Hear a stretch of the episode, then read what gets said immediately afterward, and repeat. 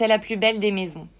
Elle n'est pas très grande, pas vraiment moderne. Elle n'a pas spécialement de cachet, et pourtant à mes yeux c'est une merveille. La maison de ma grand-mère, on y accède par une route sinueuse jonchée de milliers d'oliviers. Elle l'a faite construire dans un petit village croate de bord de mer. Ici, il n'y a rien.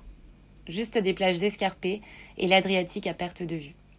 Ma maison de vacances, c'est pour moi une fois par an la promesse d'une parenthèse dans un coin de paradis. Des souvenirs là-bas, j'en ai des millions. Forcément, chaque été pendant 23 ans, ça en fait des moments quand on en a 24. Mais cet été 2020 n'a plus la saveur d'antan. Je n'irai pas dans la maison. Je ne me lèverai plus de mon lit de velours, je ne contemplerai plus la mer d'huile, belle comme le jour. Je ne mangerai plus de slanats, ces petits pains typiques qui me font l'effet d'une Madeleine de Proust. Cet endroit, c'est un vivier de première fois. Ma première nage sans mes brassards Barbie, une fierté. Ma première nuit à la belle étoile, les yeux écarquillés devant un ciel pavé de diamants. Et puis il y a eu mon premier baiser, échangé avec mon amoureux d'enfance. Nous étions gauches, nos mâchoires ressemblaient à des chemins de fer. Il avait deux ans de plus que moi, et je trouvais ça sacrément cool. Mais cet endroit, je n'y retournerai pas.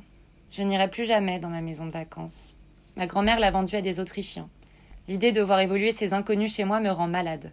J'imagine les photos de famille remisées, les meubles dépareillés disparus, la cuvette des toilettes aux motifs floraux jetée à la poubelle. Et ça me brise le cœur. C'est un chagrin d'amour, un vrai. Le deuil d'une relation qui dure depuis toute la vie et que je croyais acquise pour toute la vie.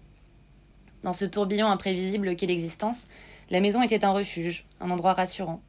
Parmi le peu de certitudes que j'avais, il y avait celle-ci, passer au moins 15 jours par an, parmi les miens, sur ma plage, dans ma maison. Il y a dans l'aspect définitif de cette rupture l'idée d'un passage, douloureux, effrayant, inévitable. C'est mon enfance qui fout le camp, et c'est pour toujours. Il se trouve que cet été concorde avec mon entrée dans la vie active, en tout cas c'est le moment. Après sept ans d'études, je dois dire que je m'étais habituée à cet état d'adolescente, entre deux eaux.